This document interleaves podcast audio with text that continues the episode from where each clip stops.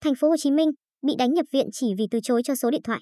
Xảy ra mâu thuẫn từ việc mời bia, xin số điện thoại, nhóm của Hát lao tấn công nhóm chị A. Vụ việc khiến chị A và một người bạn bị thương, phải nhập viện. Ngày 3 tháng 1 năm 2022, Công an thành phố Thủ Đức, thành phố Hồ Chí Minh đang lấy lời khai, điều tra làm rõ hành vi cố ý gây thương tích của Tống Hoàng Hát, 26 tuổi, Nguyễn Thị Khánh L, 24 tuổi, cùng ngụ thành phố Thủ Đức, Huỳnh Ngọc Ánh T, 28 tuổi, quê Bình Dương, Nguyễn Xuân M, 20 tuổi, quê Cà Mau. Cả nhóm này liên quan đến vụ ẩu đả tại quán nhậu trên địa bàn phường Hiệp Bình Chánh, thành phố Thủ Đức vào đêm ngày 31 tháng 12 năm 2021.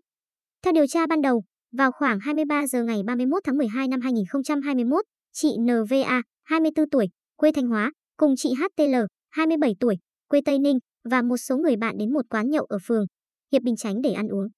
Lúc này, một bàn nhậu, khoảng 20 người, đang tổ chức sinh nhật ngồi kế bên. Nhóm này có qua mời bia bàn chị A và có buông lời trêu ghẹo, xin số điện thoại làm quen nhưng bị từ chối.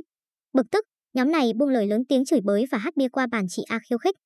Nhóm của huyện sau đó dùng ly bia tấn công nhóm chị A.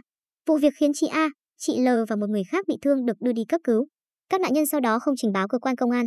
Tuy nhiên, sau khi nắm được thông tin vụ việc, công an phường Hiệp Bình Chánh đã phối hợp cùng công an thành phố Thủ Đức vào cuộc xác minh, mời những người liên quan về trụ sở làm rõ.